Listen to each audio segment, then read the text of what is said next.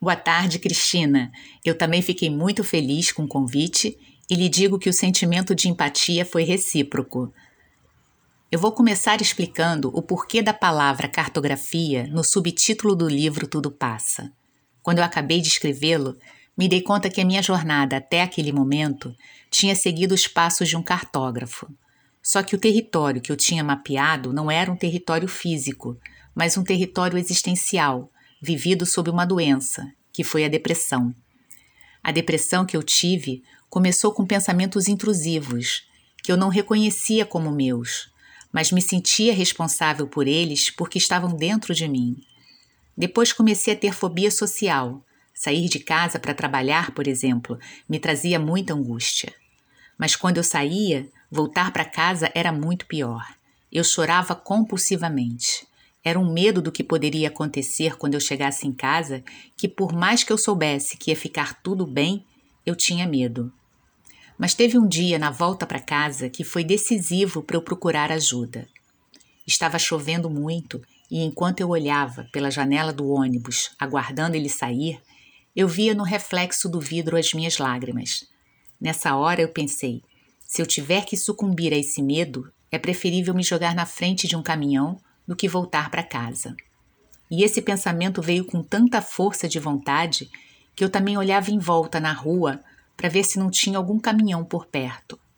Quando me vi nessa situação, entendi que tinha que fazer algo urgente. No dia seguinte, procurei um psiquiatra e comecei um tratamento. O sintoma que mais me incomodava na depressão era a anedonia. É quando você perde o prazer em realizar atividades que antes adorava fazer e perde inclusive o prazer de viver. Depois de cinco anos me tratando, senti que precisava buscar alternativas de tratamento além do psiquiatra e da psicoterapia. Também me desafiei a escrever um livro no espaço de um ano, falando sobre todo esse processo.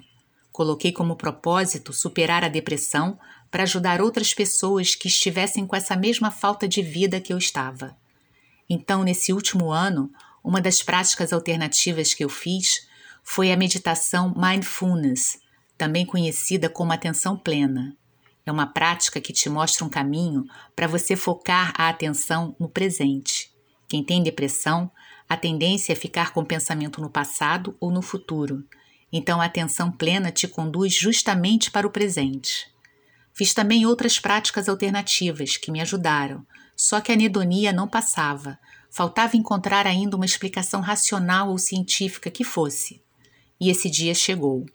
Eu estava assistindo a um vídeo sobre reforma íntima quando o palestrante disse duas palavras que ficaram reverberando na minha cabeça. Ele disse: Tudo passa. Essa frase me confortou de uma tal maneira que eu quis ouvi-la de novo várias vezes. Complementando, o palestrante disse que todo o sofrimento na Terra tem data certa para acabar e citou uma mensagem de Chico Xavier chamada Tudo Passa, que falava que todas as coisas na Terra passam, assim como as dificuldades e os sofrimentos do homem. Isso fez todo sentido para mim, porque se tudo que existe na Terra passa, e se toda dificuldade e sofrimento humanos também passam, qual o denominador comum entre a Terra, que é o nosso planeta, e o corpo físico que abriga o nosso ser?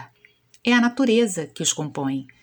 Se a natureza da Terra reage a oscilações, seja no meio ambiente externo ou interno do planeta, o que dirá o que acontece na natureza do corpo humano?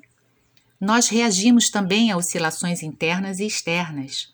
Abrindo o leque de comparações, temos dentro de nós todas as estações climáticas do ano. Sentimos calor, frio, desapego, abundância.